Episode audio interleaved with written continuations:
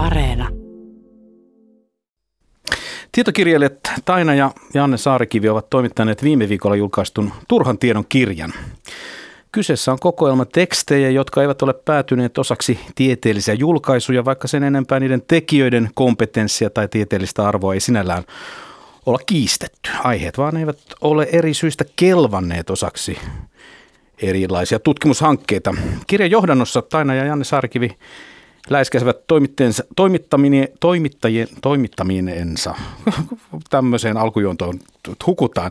Alkujuonnossa kertovat kuitenkin, että nyt pistetään tiedepoliittinen kissa pöydälle niin, että vinkuna kuuluu. Mitä on tieteen tekeminen, mitä on yliopiston tehtävä ja miten määritellään hyödyllinen ja hyödytön tiede. Kulttuuri ykkössä tartumme kissaan ja pyyhimme korkeakoulutuksen pöytään. Vähän takellelle, mutta näin se menee. Minä Ville Talolla juonna.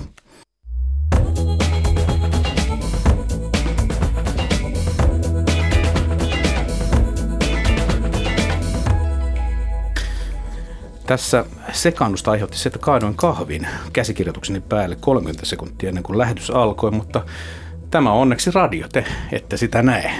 Emmekä me enää sitä välitä. Tervetuloa Kulttuurikkaseen Taina Saarikivi, Janne Saarikivi ja tervetuloa VTTn digitaalisten te- teknologioiden liiketoiminta-alan johtaja Erja Turunen. Kiitos. Kiitos. sit, sitten meillä on hallintotieteen ja korkeakouluhallinnon professori Jussi Kivistö etäisesti paikalla. Kiitos.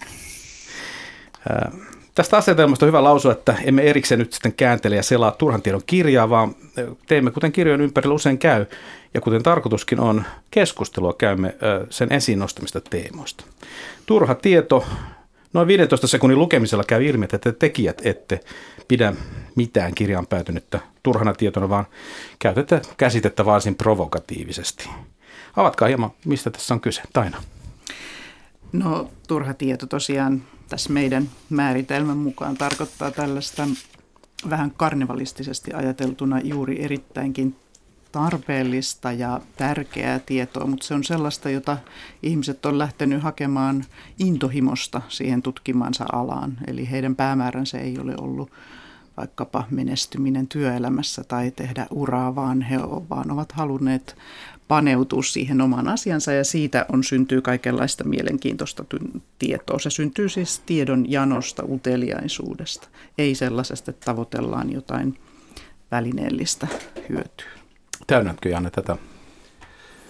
Joo, siis toi on sellainen kirja, että se koostuu tutkimusteksteistä, jotka eivät ole päätyneet osiksi tutkimusjulkaisuja jostain syystä. Eli Eli se on niin tieteellistä tietoa, siis sellaista tietoa, joka on ihan perustuu aineistoihin ja teorioihin ja faktoihin, mutta joka jostain syystä on arvioitu sellaiseksi, että sitä ei nyt julkaista. Ne, joskus sen arvion on tehnyt siis kirjoittaja itse, että se on poistanut sen jostain kokonaisuudesta. Joskus sen on tehnyt arvioijat tai tiedejulkaisijat. Ja sellaisena se on sitten tietysti tällainen tieteen sosiologinen puheenvuoro siitä, että millä tavoin niin sanottu tieteellinenkin maailmankuva aina on kaikenlaisten valintojen tulos.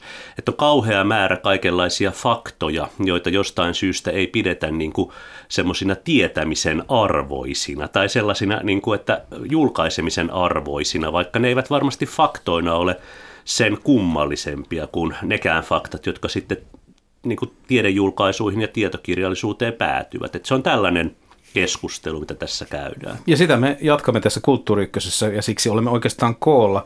Tota, sen verran vielä kysyn, että tämähän, tämä konsepti tästä turhasta tiedosta ole nyt tätä kirjaa kirjaa tehdessä syntynyt, vaan teillä on ollut turhan tiedon yhdistys jo vuodesta 2015. Mist, onko siinä samasta asiasta kyse kuin tässä kirjassa? Onko nämä jonkunlaisessa semmoisessa äh, henkisessä jatkumossa keskenään?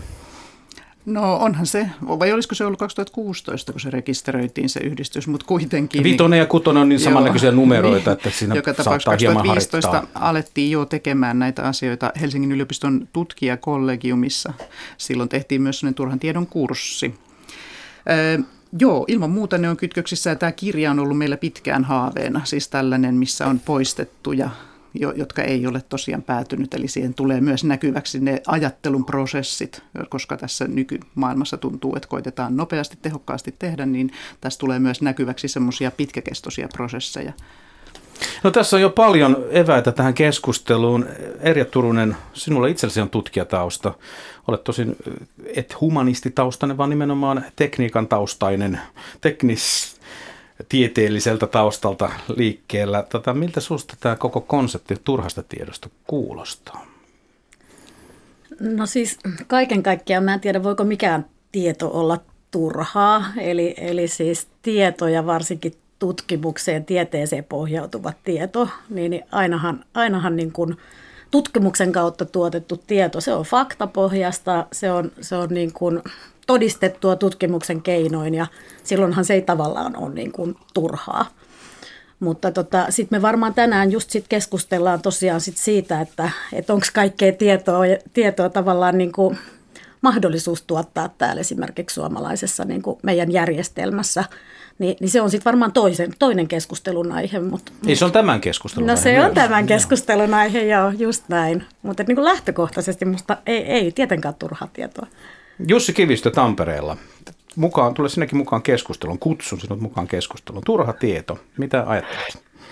No ensinnäkin, että tämä keskustelu jo osoittaa siitä, että ei ainakaan tämän keskustelun kannalta turhasta tiedosta tässä, tässä kyse eikä kirjasta. Että noita artikkeleita kun selasin, niin ainakin itselle vaikka ala ei useimmiten osalta ole millään lailla tuttu, niin oli äärimmäisen mielenkiintoisia tekstejä. Esimerkiksi lehmien ja muiden kotieläinten nimet muinaiskarjalaisten henkilönimien lähteenä oli semmoinen artikkeli siellä, josta itse voimaan noin kovastikin ja mietin heti, että miten tätä voisi sitten mahdollisesti hyödyntää erilaisissa tällaisessa nimi, nimien antotyössä nykypäivänä ja siitä pääsin pitkälle jo, että mä oon oikein mielelläni mukana tässä keskustelussa ja aihe on äärimmäisen tärkeä ja moniulotteinen ja kiitos, kiitos kirjoittajille, että on tällaisen kirjan kirjoittanut ja, ja tota, mahdollisuudesta tulla tänne sitä kommentoimaan.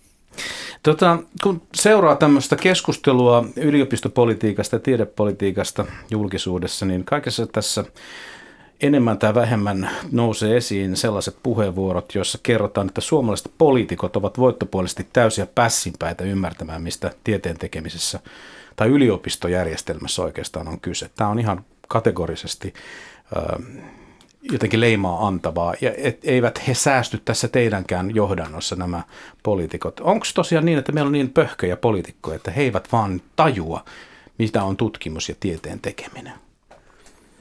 Kuka uskaltaa vastata no, ensimmäisenä? Mä, mä, voisin vastata, että ö, siis ö, musta tuntuu, että poliitikoissa on aika vähän sellaisia, jotka aktiivisesti on kiinnostuneita ö, tiedepolitiikasta ja tutkimuspolitiikasta. Ja tässä on ehkä juuri sellainen ongelma, että nämä asiat ei kuulu selkeästi minkään tietyn puolueen agendalle, että aivan kaikki puolueet niin kuin vasemmalta oikealle tai oikealta vasemmalle on sitä mieltä, että tiede ja tutkimus ja koulutus on niin kuin jossain määrin tärkeää, mutta ne eivät ole niin kuin selkeästi minkään tietyn ideologian asioita, eli jos on vaikka maatalous tai aluepolitiikka tai maahanmuutto tai joku tällainen, niin tällaisiin asioihin on hir- hirveän paljon helpompi saada muutoksia poliittisessa järjestelmässä, kun kun ne on niin selkeästi jonkun tietyn puolueen niin kuin agendan aivan keskiössä. Sitten kun tämä puolue saa valtaa, niin se tietysti heti ensimmäisenä muuttaa niihin liittyviä asioita. Mutta mitä tulee niin kuin korkeakoulupolitiikkaan, niin minusta meillä on paljon suurempi jatkuvuus näissä asioissa kuin useimpien muiden alojen politiikassa. Eli oikeastaan ihan siitä riippumatta, että onko oikeisto vai vasemmisto vallassa, niin ajetaan suurin piirtein samantyyppisiä reformeja. Ja nämä reformit on niin kuin tämmöisiä julkishallinnolle tyypillisiä reformeja, joissa pyritään mittaamaan kaikkea ja, ja tota, vertailemaan kaikkea ja tällä tavalla. Ja ne tuntuu niin kuin jatkuvan suurin piirtein samanlaisina hallituksesta riippumatta. Taina. Joo, ja sitten mä mietin, että musta tuntuu, että se sidotaan tämä tiedepolitiikka nykyisin hyvin vahvasti tämmöiseen niin kuin, tähän Suomen kilpailukykyretoriikkaan ja tähän koko, niin kuin, että miten Suomi maana jotenkin pärjää näissä kansainvälisissä kilpailuissa muita maita vastaan. Ja nyt esimerkiksi tämä TKI, tämä tutkimuskehitysinnovaatio tiekartta, joka on tässä laadittu siis tämän uuden hallituksen aikana, niin sehän pohjaa hyvin vahvasti tämmöiseen retoriikkaan, että nämä yliopistoinstituutiot pitää jotenkin valjastaa nyt juuri tähän käyttöön. Niin musta tuntuu, että siitä tulee helposti sitten semmoista, siellä alkaa pyöriä sellaiset tietynlaiset käsitykset, että mitäs tällä laitoksella voitaisiin tehdä sen sijasta, että oikeasti niin kuin, oltaisiin kiinnostuneita, että miten, miten tiedettä tehtää, mikä on yliopistoissa tehtävän työn niin kuin luonne. Erja. Joo, siis mä näen kanssa, että, että, että nämä, nämä on niin vaikeita, vaikeita asioita. Ehkä, ehkä sit itse, itse katson vähän eri, eri näkökulmasta, kun ollaan siellä sitten semmoisen niin kuin, äh, soveltavan tutkimuksen puolella, eli tavallaan sen tutkimuksen puolella, missä sit sitä tutkimuksen tieteen keinoin tuotettua tietoa viedään niin kuin käytäntöön, mutta siellä on ehkä vähän tämä sama haaste tietyllä tavalla niin kuin saada päätöksentekijät ymmärtämään asiat. Nämä on niin pitkiä nämä polut välillä, että se hyöty, hyötyhän tulee siitä, kun se tutkittu tieto saadaan jonkun käyttöön. Sehän voi olla tosi laaja-alasta se tutkittu tieto, mutta sitten kun joku sitä käyttää, oli se yhteiskunta tai oli se elinkeinoelämä tai muu, niin silloin tavallaan, niin kuin, ta- tavallaan se tutkimus mun, mun mielestä niin kuin tuottaa sitten sitä, sitä tulosta. Sitten on totta kai semmoista ihan, ihan niin kuin, äm, puhtaasta niin kuin mielenkiinnosta tulevaa, tulevaa, tulevaa tutkimusta. Mutta tavallaan, että välillä ne polut siihen niin kuin lopulliseen hyötyyn ja, ja vaikka itse, itse tuun, tuun just täältä niin kuin enemmän ehkä niin kuin sitten – sitten niin kuin elinkeinoelämää tukevan tutkimuksen puolelta, niin sielläkin ne polut on välillä niin, kuin niin pitkiä, että välttämättä päätöksentekijät ei sitten niin kuin ehkä ihan ymmärrä, mistä on kyse, kyse niin kuin tutkimuksen tekemisen merkityksessä.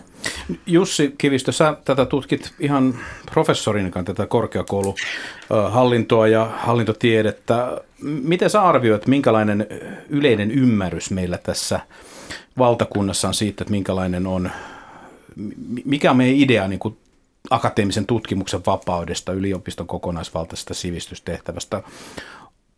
Keskustellaanko tästä ylipäätään sinun mielestäsi tarpeeksi? No sanoisin, että se keskustelu käydään aika lailla yliopistojen sisällä ja sitten niissä tilaisuuksissa, missä etenkin opetus- ja kulttuuriministeriön kanssa yliopistoväki on, on tekemisissä. Ja, ja nyt kun tämän ministeriön mainitsin, niin haluaisin sanoa sen, että, että opetus- ja kulttuuriministeriö on meillä keskeinen toimija ja osittain myöskin se vakauttava toimija, joka hallituskaudesta toiseen on tietynlaista suuntaa meidän koulutuspolitiikalle, mutta myös korkeakoulu- ja tiedepolitiikalle antanut. Tämä selittää osittain sitä polkuriippuvuutta, joka Suomen korkeakoulupolitiikassa on ollut oikeastaan, voisi sanoa, hyvinkin systemaattista ja tempoilematonta suhteessa muihin sektoreihin. Se taas, onko se suunta ollut aina järkevin tai, tai yliopistoihmistä, tietysti, jotka tietysti edustaa monenlaisia mielipiteitä, niin, niin heidän näkökulmastaan oikea on sitten toinen kysymys. Tota noin, niin tässä teidän kirjassanne minä otan sitten yhden sitaatin, Janne ja Taina. Uusien opiskelijoiden infotilaisuudessa dekaani Fred Carlson, yleisen kielitieteen professori, kehotti menemään naapurilaitosten kurssille olemaan huolimatta valmistumisesta, sillä kaikki yliopistossa vietetty aika olisi oppimista ja elämää tiivisti toisiinsa kietoutuneena. Humanistisen tiedekunnan henki tiivistyi historian professori Matti Klingen puheessa ja kirjoituksessa, jossa sanottiin, että yliopisto – aikana on tärkeää opiskella laaja-alaisesti, harjoittaa klassisten kielten taitoja ja säästää aikaa flaneeraukselle, poloneesille ja kuutamokävelyille. Mä en henkilökohtaisesti usko, että Matti Klingen jälkeen kovin moni tunnustaa flaneerannensa kaupungilla se on nykyisin jalostunut tämä harrastus opiskelijahaalareissa haahuiluun eri rientojen yhteydessä, mutta joka tapauksessa tämä on idealistisen kuuloinen kuva yliopistossa, jossa niin kuin ihmisillä on mahdollisuus viettää aikaa ja ikään kuin antaa sivistyksen tulla kaikilla mahdollisilla tavoilla ja kaikin, kaikin aistein ikään kuin opiskelijan luokse. Nythän me puhumme kuitenkin yliopistossa siinä, että, että sieltä pitäisi päästä aika nopeasti ulos ja puhutaan sitä tehokkuudesta, että, että pitää tutkintoja tulla, että sinne ei jäädä flaneeraamaan ja tanssimaan poloneeseen, että niiden aikaa jossakin muualla. Kuinka tähän on näin nopeasti sitten päädytty tämmöiseen täysin vastakkaiseen näkemykseen tämmöisestä ihanteellisesta yliopistosta ja sitten siitä, että mikä on se todellisuus, mihinkä koulutus meitä ja, ja oikeastaan yhteiskuntakin meitä lykkää? Joo, siis toi, tota, jos mä saan vastata, niin toi kohta, Saat. mitä sä luit, niin se siis on muistoja siitä, kun itse tulin yliopistoon 90-luvun alussa vuosina. Ja äh, silloinhan siis äh, myöskin taloudella meni kauhean huonosti.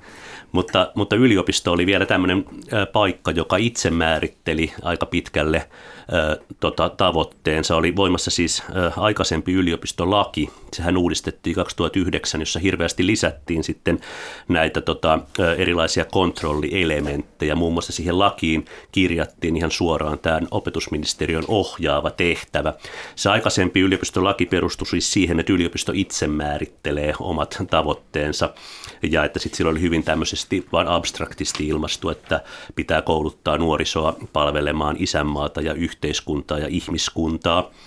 Mutta että tota, mä oon itse toiminut tosiaan professorina kymmenkunta vuotta ja ö, siinä yhteydessä on niin nähnyt tämän muutoksen hyvin vahvasti, että ö, miten ö, ja kun tämä on vielä tapahtunut siis niin kuin useampana pätkänä, että tämä on ollut sitten pidempi kuin kymmenen vuoden periodi, että sen, sen, siinä aikana on nimenomaan professorin tehtävä muuttunut aika paljon tällaisesta itsenäisesti omat tavoitteensa määrittävästä tutkijasta ja opettajasta koko ajan enemmän sellaiseksi ikään kuin ihmiseksi, jonka pitäisi vahtia ö, tämmöisiä vähän niin kuin, ikään kuin – tuota, va- vaarallisesti oikealle ja vasemmalle poukkoilevia opiskelijoita, joiden täytyy sitten jo heti ensimmäisestä syksystä alkaen täyttää tällaisia sievisteleviä valheita sisältäviä suunnitelmia, jossa sanotaan, että mitä he mukamaksi ovat neljän, mitä he mukamaksi ovat neljän vuoden kuluttua oppineet ja missä he ovat ja missä järjestyksessä he kaikki asiat suorittavat.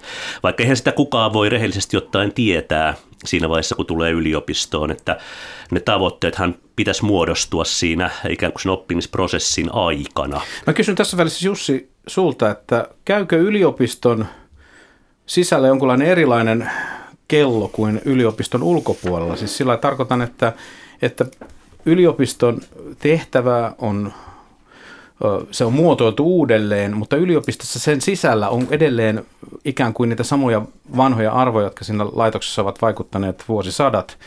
Ja, ja nyt tässä oikeastaan on kyse siitä, että tämä ulkoinen paine ja tämä sisäinen ymmärrys eivät oikein kohtaa.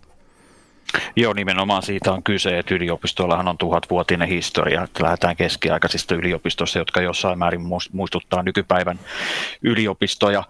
Ja tota, tämän, tämän historian puitteissa varmasti niin kuin myöskin kulttuuri on ollut hyvin pitkälle muotoutunut ehkä niin kuin ominaiseksi yliopistolaisuudelle. Eri maissa on pikkasen erilaisia yliopistokulttuureita, mutta meillä Suomessa on nojattu siihen saksalaiseen humboldtilaiseen sivistysyliopistotraditioon.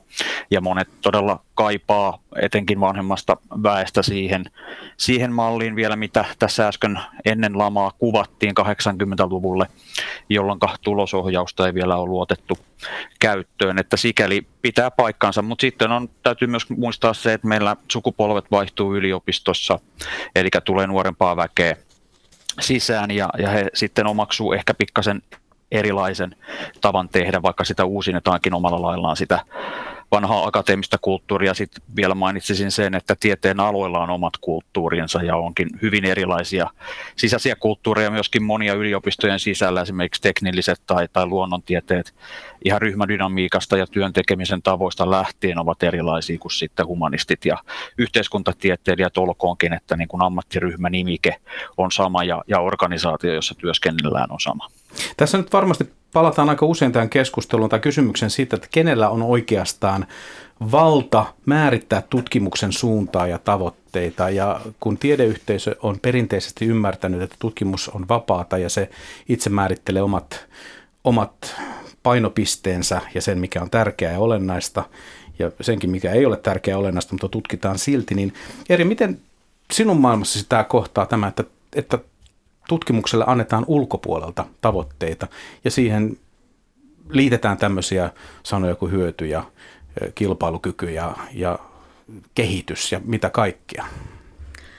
Niin siis ylipäänsähän tota, määrittely tapahtuu monella eri, eri tasolla, eikö niin, että et, et ensinnäkin meillä on ihan tavallaan valtion budjetti ja paljon, siellä, paljon siellä on niin kuin kassassa käytettävissä tutkimukseen ja, ja, ja sitä kautta sitten tietysti eri tutkimuspoliittiset toimenpiteet. Sitten, sitten on meidän omat, omat tavallaan sitten ehkä, ehkä reunaehdot eri organisaatioissa, yliopistoissa ja, ja tutkimuslaitoksissa tavallaan niin tulee niitä rahoituksellisia reunaehtoja sieltä ja, ja, ja niiden mukaan sitten tietysti täytyy tehdä niitä, niitä niin valintoja. Sitten meillä on kilpailtu rahoitusta. Tutkimukseen kuuluu yleisesti se, että osa tutkimusrahoituksesta tulee sitten, sitten niin kuin kilpailtuna, niin silloinhan se rahoittaja tekee niitä määrittelyjä siellä sitten ja, ja, ja tietyllä tavalla heillä on sitten omat kriteerinsä, oli se sitten Suomen Akatemia tai, tai Business Finland tai, tai EU-rahoitus tai, tai muuten. Ja, ja sitten, sitten sitten tietysti niiltä osin, kun tehdään tutkimusta, mitä meillä tietysti pääasiallisesti tehdään sit VTTllä, joka, joka sitten tavallaan tuottaa sitä kilpailukykyä elinkeinoelämälle, niin, niin silloinhan he osallistuu myös rahoitukseen ja, ja, ja silloin kun he rahoitukseen osa, osallistuu, niin tietysti he tuovat sitten myös niitä suuntaviivoja, että meidän omassa tutkimuksessa niin meillä menee aika niin kuin laajalla skaalalla lopulta sit se, että minkä tyyppistä tutkimusta me tehdään, mutta me ollaan aina tavallaan niin kuin, ollaan miettimässä niin kuin sitä, että mihin haasteeseen me ollaan vastaamassa ja mihin haasteeseen me ollaan sitten tuomassa sitä tietoa niin kuin tutkimuksen keinoin.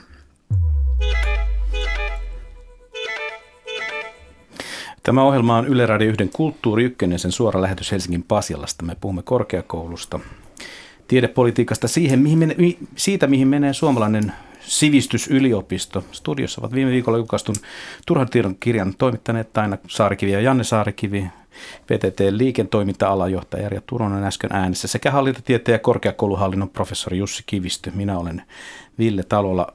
Janne ja Taina, kuulostiko tuo Erjan äskeinen puheenvuoro siltä, että joku olisi kiroillut?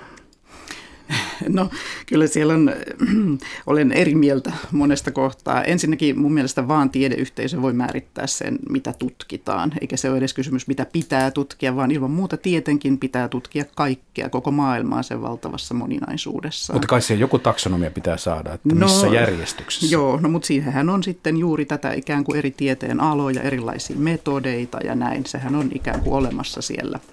Mutta, tota, mutta siis just tämä, että mun mielestä tämä on niin kuin erikoinen tämä nykyisin vallalla oleva, että mihin haasteeseen tämä vastaa ja että pitäisi jotenkin ratkaista asioita tutkimuksella, niin en mä niin kuin näe ollenkaan niin kuin näin päin. Pitää vaan tutkia kaikkea. Nimenomaan perustutkimuksen määrää olisi juuri nyt näinäkin päivinä nopeasti lisättävä. Nyt jo on tutkimustuloksia. Tiedetään, että kilpailulla rahoituksella tehty tutkimus ei välttämättä todellakaan niin sanotusti nosta tieteen tasoa, vaan se nimenomaan stressaa tutkijoita, stressaa koko niitä yliopistoyhteisöjä ja, niin kuin, ja kun voisivat rauhassa ihmiset tehdä tutkimusta, perustutkimusta, niin sieltä juuri sit löytyy myös sitä, mistä sitten tulee näitä tämmöisiä, jos halutaan nimittää joksikin innovaatioksi tai muiskin, mutta se tulee juuri siitä vapaudesta ja rauhasta ennen kaikkea. Janne Saarikivi, selitä meille, miten tuo on mahdollista ilman, että meillä on käytössä kalevalaista sampoa, joka jauhaa semmoista mammonaa ja omaisuutta, jolla voidaan rahoittaa tuo ideaali.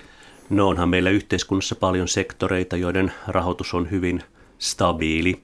Esimerkiksi vaikka ö, puolustusvoimat on tällainen, että kaikki puolueet laidasta laitaan on suurin piirtein ö, halukkaita siihen, että sille annetaan joka vuosi muutama miljardi ja se niin kuin pysyy suurin piirtein samanlaisena. Ja nytkin kaikki puolueet oikealta vasemmalle on siis sitoutuneet aika huomattaviin puolustushankintoihin, kun katsotaan, että se nyt kuitenkin on jollain tavalla sitten yhteiskunnan kokonaisedun mukaista, niin minusta yliopistoja voitaisiin ajatella tällä ihan samalla tavalla. Mä en usko, että niin kuin puolustusvoimienkaan, tai no en tietysti tunne tätä sektoria kauhean hyvin, mutta ja kyllä ymmärrän, että sinnekin tulee koko ajan kaikenlaisia uudistuspaineita, mutta että mm, kuitenkin se päätehtävä heillä on varmaan aika selkeä ja kirkas ja se pysyy suurin piirtein samana ajasta toiseen, eli taata niin kuin, valtion jonkinlainen itsenäisyys ja koskemattomuus. Niin samalla tavalla mä ajattelen, että yliopistoja voitaisiin ajatella, että jos me olemme valmiita pistämään vaikka 2,5 miljardia vuosittain puolustukseen, niin pantaisiko sitten toinen saman verran siihen, että täällä olisi niin kuin luovuutta, tietoa, ainutkertaisia ajatuksia, ainutkertaisia identiteettejä ja niiden tulkintoja, että olisi jotain puolustamisen arvoista tässä maassa. Minun mielestäni tällä tavalla voitaisiin ajatella. Mitäs Jussi Kivistö, miten sinun mielestäsi voitaisiin ajatella? Joo, et täytyy muistaa se, että korkeakoulujärjestelmän rahoitus on meillä muutakin kuin yliopistojen, yliopistojen perus, perusrahoitusta, eli sen, sen, siihen täytyy ottaa mukaan ammattikorkeakoulujen rahoitus. Ja silloin päästään en nyt muista lukuja ulkoa, mutta kuitenkin, kuitenkin suurempiin summiin, eli 2-3 miljardia, jos otetaan opintososiaaliset tuetkin mukaan vielä siihen, mitä korkeakoulutukseen Suomessa satsataan.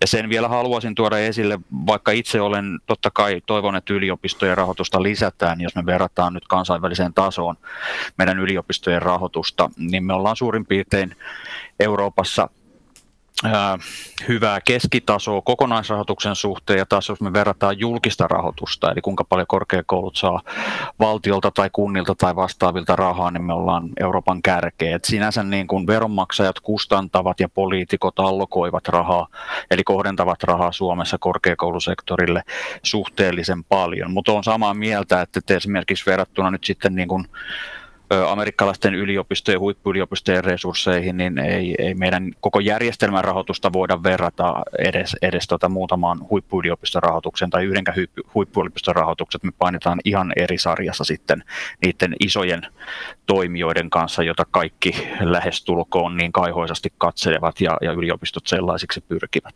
Että rahoitus totta kai sanelee paljon kun amerikkalaiset yliopistot mainittu, niin jos haluaa tutkinnon Harvardin yliopistossa, on ensinnäkin pärjättävä valintamenettelyssä siten, että sijoittuu niiden valintakriteereiden kokonaisuudessa, joista aiempi koulumenestys on vain yksi osa paremmin kuin 95 prosenttia kaikista muista hakijoista. Sitten pitää olla valmius pulittaa parhaimmillaan 70 000 dollaria vuodessa rahaa vastineeksi siitä, että saa maailman arvostetuimman yliopistokoulutuksen.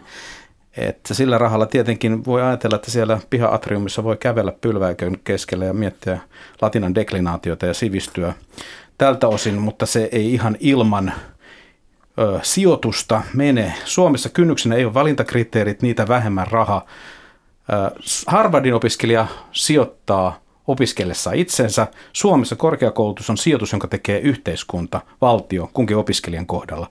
Miten te näette, että tälle sijoitukselle on valtion taholta – sopivaa odottaa kuin vastine. Siis toisin sanoen liittyen esimerkiksi pohjoisma- pohjoismaiseen yhteisku- yhteiskunta- ja hyvinvointivaltioon, ihmis- ihmiseltä odotetaan tiettyä panosta ö, yhteiskunnalle verojen muodossa, vähän isompienkin verojen kuin jossakin muualla, ja sitten vastineeksi tarjotaan kaikkea ilmasta hyvää. Miten tämä sijoittuu tämä ö, sijoitus itseensä ja valtion sijoitus henkilöön tähän keskusteluun teidän mielestänne? Eri. No mä palaisin itse asiassa siinä mielessä niihin, niihin haasteisiin. Kerro tähänkin sitten okay. mielipide, mutta palaa pois. No mä aloitan, mä Tämä aloitan on keskustelu, me menemme joo. edes ja taas. Ehkä Anna mä aloitan mennä. vähän kauempaa, mutta tietyllä tavalla mun mielestä, niin kuin, no mä ainakin itse niin kuin haluaisin nähdä, että esimerkiksi tämä pallo on, on, on, on tulevaisuudessakin meidän jälkipolville semmoinen elinkelpoinen. Ja jos me mietitään, meillä on nyt ilmastonmuutosta, meillä on meillä on äh, luonnon monimuotoisuuden köyhtymistä, meillä on niin valtavan isoja haasteita, jotka on todella systeemisiä haasteita.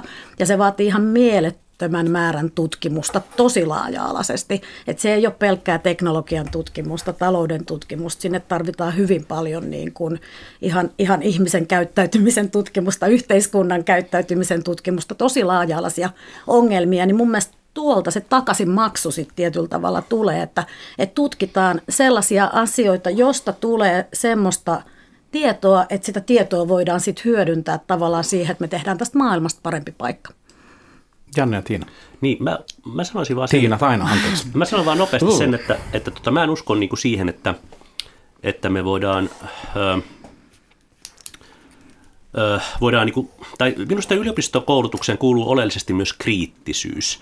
Et se ei voi olla sellainen, että me hankitaan niin kuin tietoa, että nyt vain teemme hupskeikkaa, hankimme tietoa ja maailma muuttuu paremmaksi, vaan minusta yliopisto, yliopiston käyneen ihmisen täytyy olla myöskin sellainen, että hän pystyy niin kuin kriittisesti katsomaan niitä oman aikansa arvoja ja ympärillään olevia erilaisia argumentteja sellaisia, ja, ja tota, myöskin niin kuin, niin kuin näkee, nähdä sen, että millä tavoin nämä innovaatiot muuttavat maailmaa huonommaksi. Että maailmahan muuttuu koko ajan ja minusta se on niin kuin aika lapsellista nähdä tämä muutos sellaisena niin kuin naivina kehityskertomuksena, jossa koko ajan mennään eteenpäin. Että oikea akateeminen ihminen on niin kuin tietoinen historiasta ja tietoinen erilaisten arvojen välisistä ristiriidosta ja siitä, että yksi, yhden ihmisen hyvä on toisen ihmisen huono ja että, että tota, kehitys yhdellä taholla johtaa taantumukseen toisella sektorilla ja niin edelleen. Eri ensin ja sitten taina. Joo, siis sähän kuvaat musta nyt tosi hienosti just sitä niin kuin systeemistä haastetta, joka meillä on edessä, että, että kun näähän ei ole semmoisia yksittäisiä palasia, joita voidaan viedä eteenpäin, vaan kaikki liittyy toinen toisiinsa ja kaikki vuorovaikuttaa toinen toisiinsa. Ja, ja, ja sitten jos se, niin kuin se iso tavoite on kuitenkin se, että ollaan menossa hyvään suuntaan, niin silloinhan meidän pitää ymmärtää, että mitkä asiat vaikka ristivetää ja vetää väärin suuntiin. Ja se on juuri sitä tavallaan, se, sen takia meidän pitää osata tuoda myös moni eri niin kuin tieteen aloja yhteen. Ja ehkä toisen, mitä mä olisin halunnut sanoa, niin on se, että, että musta kaikkeen tutkimukseen kuuluu se debatointi ja kaikkeenhan kuuluu semmoinen niin kuin kriittisyys, että, että Siis sitä kohtaan, mitä tutkitaan ja mihinkä sijoitetaan voimavaroja vai, vai ylipäätään? Ja ylipäänsä vaikka, että, että millaisia tuloksia saadaan ja haastetaan ja kritisoidaan niitä tuloksia ja mietitään monelta kantilta. Ja että eihän tutkimus ikinä voi olla semmoista niin kuin läpihuutojuttua. Niin, siis tota, mä en usko ollenkaan semmoiseen vastikkeellisuuden ajatteluun tieteessä. Sivistynyt yhteiskunta ei toimi niin, että nyt kun laitan rahaa yliopistoon, niin odotan sieltä sitä, tätä tai tuota vastinetta. Sivistynyt yhteiskunta laittaa tietyn summan, suuren summan rahaa sekä tieteeseen ja taide on toinen, mistä ei pidä osoittaa minkäänlaista suoraa vastikkeellisuutta. Se on niin kuin hölmöyttä. Se on jonkunlainen ajatusharha, että nämä asiat voisivat olla semmoisia, että ne voitaisiin jossain vaiheessa, niistä voisi taas artikuloida jonkunlainen vastikkeellisuus. Eli, eli kyse on niin semmoisesta perustason toiminnasta, joka tosiaan mun, mun mielestä sivistynyt yhteiskunta rahoittaa kyselemättä. Se on ihan sama kuin joku terveydenhuolto tai peruskoulujärjestelmä. Että ei sieltäkään osoiteta, odoteta semmoista tietynlaista ikään kuin vastiketta sitten jossain vaiheessa. Eli pitäisi vaan nyt luottaa siihen, että kun annetaan vapaus, niin sieltä syntyy se, niin kuin se, mitä toivotaan. Ja sitten mitä tulee tähän maailman muuttumiseen, niin kun mehän ei tiedetä, mitä sieltä tulee. Ja silloin just kun on ti- tietämättömyys, mikä on aina läsnä oleva, tulevaisuudesta ei tiedetä, niin jos aletaan paniikkiratkaisuna tekemään semmoista, että muutetaan juuri systeemejä, organisaatioita, instituutioita jonkunlaisiksi instrumenteiksi, viedään niiltä autonomia, niin siitä en usko, että siitä seuraa hyvää. Janne, ää, äh, anteeksi, otetaan Jussi välillä tässä. Sä olet siellä niin pienenä ruudulla ja no niin. unohtuu, että onhan olen... meitä täällä muitakin. Pidä niin, puoles olen... Jussi sieltä Tampereelta käsin. Mä yritän huitoa, sitä paitsi mä oon pienessä kaupungissa, eli Nokialla, että sekin tekee musta No niin, se, mutta, se selittää, sanotaan, selittää niin, osaltaan, mutta, mutta ei anna anteeksi. Nimi on, nimi on kunniakas, mutta tota, siitä sanoisin vaan, että ymmärrän hyvin, että oikeastaan tässä ollaan tämän yliopistodebatin niin kuin ytimessä, että mitä varten yliopisto on olemassa ja kuinka paljon voidaan todella vaatia sille, siihen sijoitettuun yliopistojärjestelmään sijoitetulle rahalle vastinetta. Ja, ja se on todellakin nyt tarkastelun näkökulmaan liittyvä kysymys, että mitä asioita halutaan painottaa. Ja tietysti niin kuin julkisen sektorin ja valtion toimijoiden kannalta se näkökulma on se, että, että jos verorahoja sijoitetaan jonnekin, niin mistä saadaan niin sanotusti yhteiskunnalle paras tuotto ja mistä me tiedetään, mikä tuottaa eniten, ellei mistä jollain lailla mitata. Tietenkin mittarit on aina vaillinaisia. Suomessahan tämä yliopistojen tulosohjaus on viety todella äärimmilleen. En itse kannata siinä laajuudessa sitä, kun sitä meillä harjoitetaan ja ymmärrän siihen liittyvän kritiikin oikein hyvin. Mutta samaan hengenvetoon en nyt lähtisi kyllä ihan siihenkään, että yliopistolle annetaan rahapussia ja sanot tehkää mitä haluatte tällä. Me emme aseta teille yhtään mitään tavoitteita, käyttäkää rahat parhaalla mahdollisella tavalla ja toivotaan, että sitä tapahtuu, sillä saadaan aikaan jotain hyvää. Jos muilta yhteiskunnan instituutiolta kuitenkin velvoitetaan jonkunlaista tilivelvollisuutta mukaan lukien niiltä puolustusvoimilta. Tota, mun ajattelussani tämmöisen akateemisen vapauden, tämä on poleeminen ajatus, jonka esitän. Ei se välttämättä, en mä välttämättä ajattele näin, mutta mä poleemisesti sanon tässä, koska se on toimittajan homma. Akateemisen vapauden semmoinen täysi toteutuminen, niin jollakin lailla sen ehto sitten voisi olla se, että Pertti perusinsinööri lukee AMK-tutkintonsa, menee työelämään prosessiteollisuuteen 24-vuotiaana, alkaa maksaa veroja ja rahoittaa yhteiskunnan palveluja. Muun muassa sen, että jotkut opiskelevat akateemista laajaa sivistystä itselleen sitten esimerkiksi, että nimistötutkija saa rauhassa perehtyä kotiseutunsa paikan nimistä esiintyviin luontoviittauksiin tai tämän tällaisen. Että jossakin on se maksaja kuitenkin. Ja tällaisessa mallissa, jossa, jossa ö, toimitaan näin, niin kuin pitkälle toimitaan, niin se tarkoittaa myös sitä, että ei yliopisto ole oikeastaan kaikille avoin. Ei kaikki voi tehdä näin. Mitä tähän sanotte, Janne? No mä sanoisin siihen sitä, että mun mielestä olisi tärkeää, että meillä vallitsisi jonkinlainen niin kuin, tavoitteiden ja arviointikriteerien moninaisuus. Et mä olen itse professorina toimiessani niin kuin nähnyt sen tavan, millä mikä tahansa käyttöön otettava arviointikriteeri korruptoi tutkimusta hyvin nopeasti.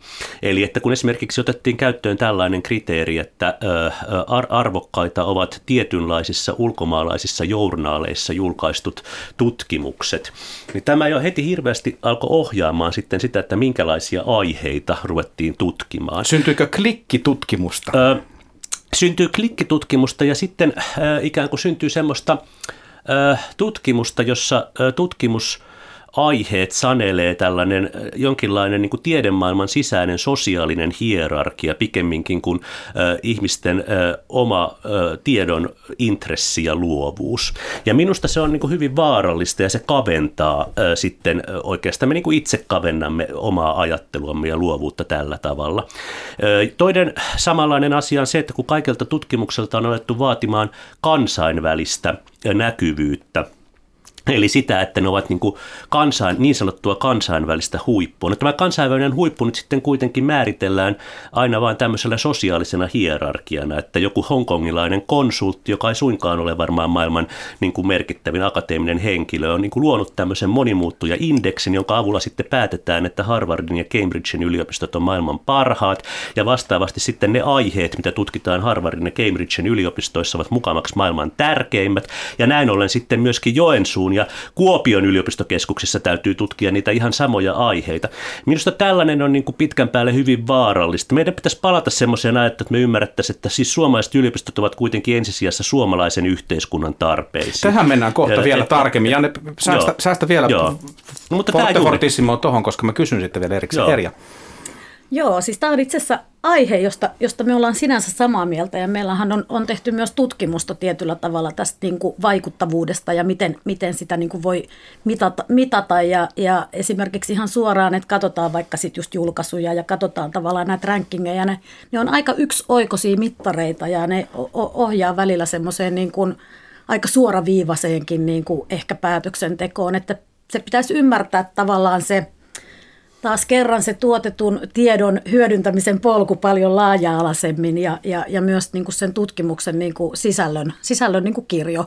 Nämä on vaikeita asioita ja mä ymmärrän, että niin kauan kun ei ole olemassa sellaisia tavallaan niin kuin, sofistikoituneempia mittareita, niin käytetään näitä nykyisiä, mutta mä oon tässä ihan samaa mieltä. Mites Jussi, tämä klikkitutkimuksen käsite, että, että tuotetaan sellaista tutkimusta, joka tulee noteratuksi klikattuna ja sitten sitä kautta kilahtaa rahoitusta laitokselle lisää, niin minkälaisena probleemana sä tämmöisen näet vai näetkö sä tätä kuviota ollenkaan tällä, miten me sitä kuvaamme? No mulla on tästä niin tutkimus puolen tietoa sen Se on hyvä.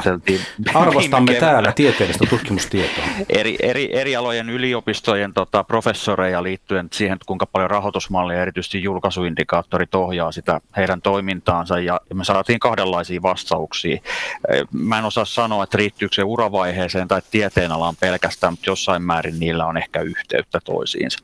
Ja se on ihan selvää, että kun kun tota, mitataan jotain asioita, niin se huo, toiminta suuntautuu sitä kohti, ja sitten kun siihen kiinnitetään vielä rahaa, niin se suuntautuu voimakkaammin sitä kohti. Et jaan tämän huolen julkaisukäyttäytymisen muutoksesta jossain määrin, etenkin yhteiskuntatieteellisillä ja humanistisilla aloilla, jossa ollaan menty siihen, että kotimaisen julkaisemisen rooli ja merkitys on vähäisempää kuin taas sitten kansainvälisen, ja osittain se asettaa sitten myöskin tieteenaloja erilaiseen asemaan. Mutta sitten sama hengenveto on, kyllä on, on sitä mieltä, että, että tota, en, en itse törmää omalla alallani, enkä, enkä nyt niiden ihmisten kanssa, joiden kanssa on niin työyhteisössä jutellut siihen, että, että tutkimusaiheiden valintaa sanelisi jollain lailla se, että, että mihin journaaliin ne saadaan submitattua, eli lähetettyä tai, tai mistä me haetaan rahaa. Että itse koen, että se akateeminen vapaus ei sinänsä substanssin eli sisällön osalta ole uhattuna, mutta toki ihmisillä voi olla omalla alallaan erilaisia kokemuksia, en kiistä tätä, mutta itse en omassa työssä sitä tunnista.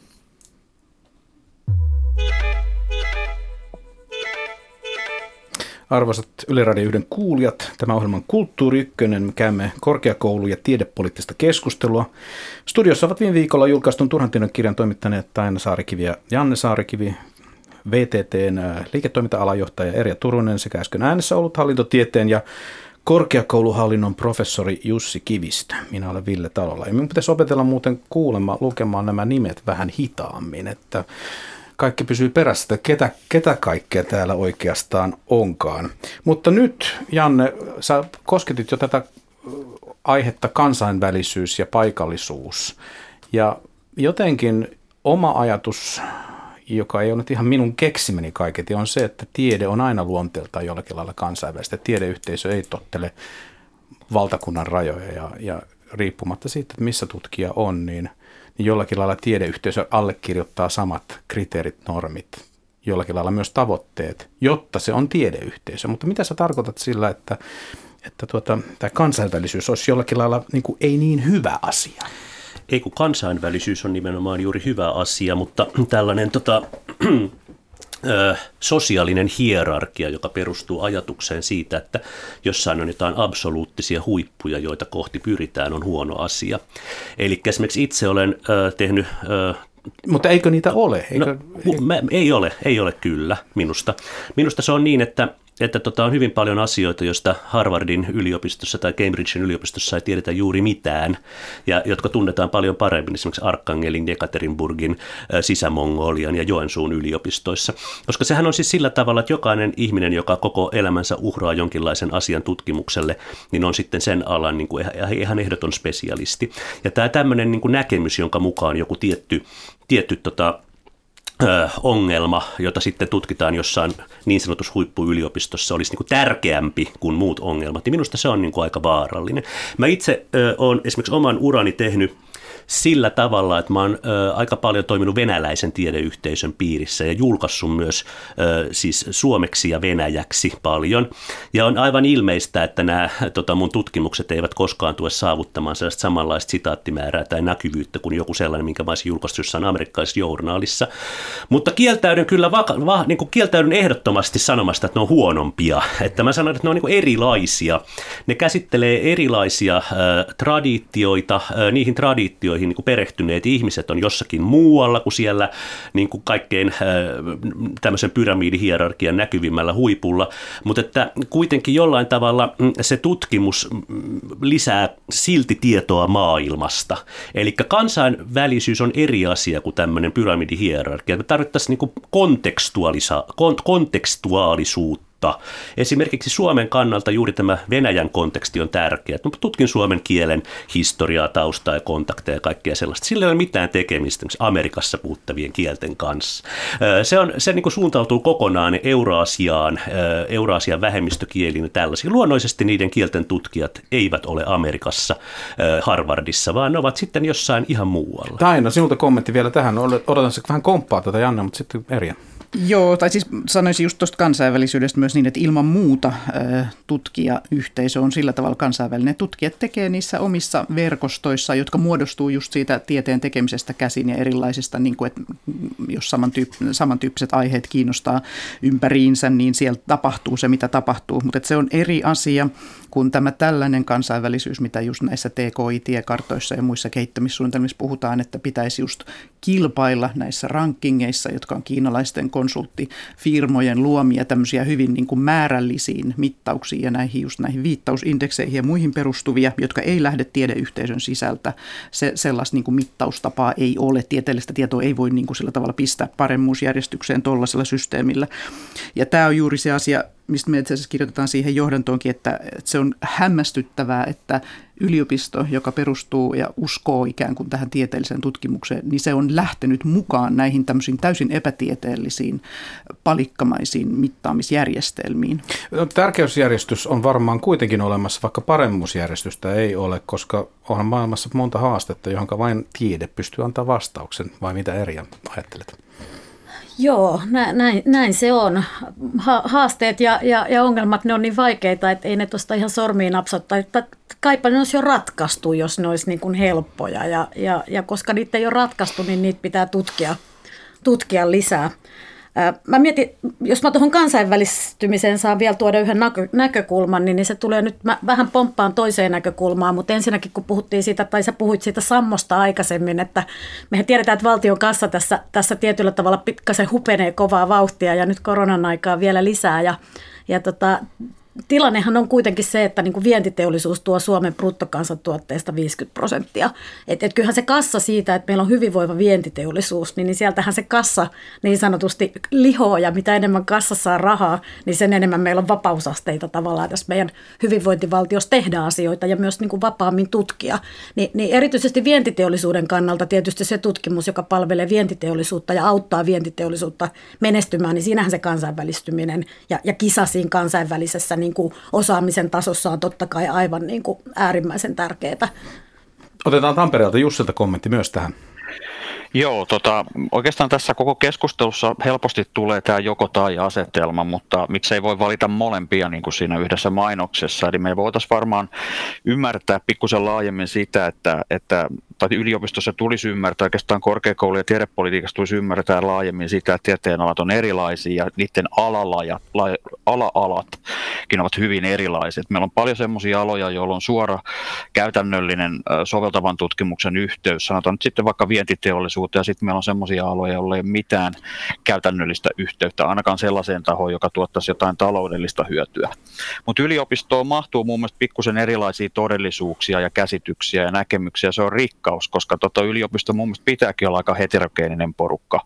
Et siinä vaiheessa, jos me ruvetaan yliopistossa niin kun, liikaa samanlaistumaan kaikkeen, niin, niin mun se on iso uhka yhteiskunnalle, että me tarvitaan erilaisia ääniä. Ja nyt tällä hetkellä näyttää, että tämä hyötypuhe ja instrumentaalinen puhe on huomattavasti vahvempaa kuin tämä, tämä perinteinen akateeminen puhe. Ja mä toivon, että niin kun tasapaino niiden välille pyritään löytämään, mutta sitä en usko, etteikö debatti koskaan loppus tai sitä en usko, että debatti joskus loppus, eikä sen tarvikaan loppu, että me jäädään aina tämmöiseen pieneen jännitteeseen tilaan. Mä puffasin tätä ohjelmaa tänään aamupäivällä tällä kanavalla kuuluttaja Timo Teräsvuoren kanssa ja sanoi, että me yritetään kyllä ratkaista tämä asia. Meillä on nyt enää viitisen minuuttia.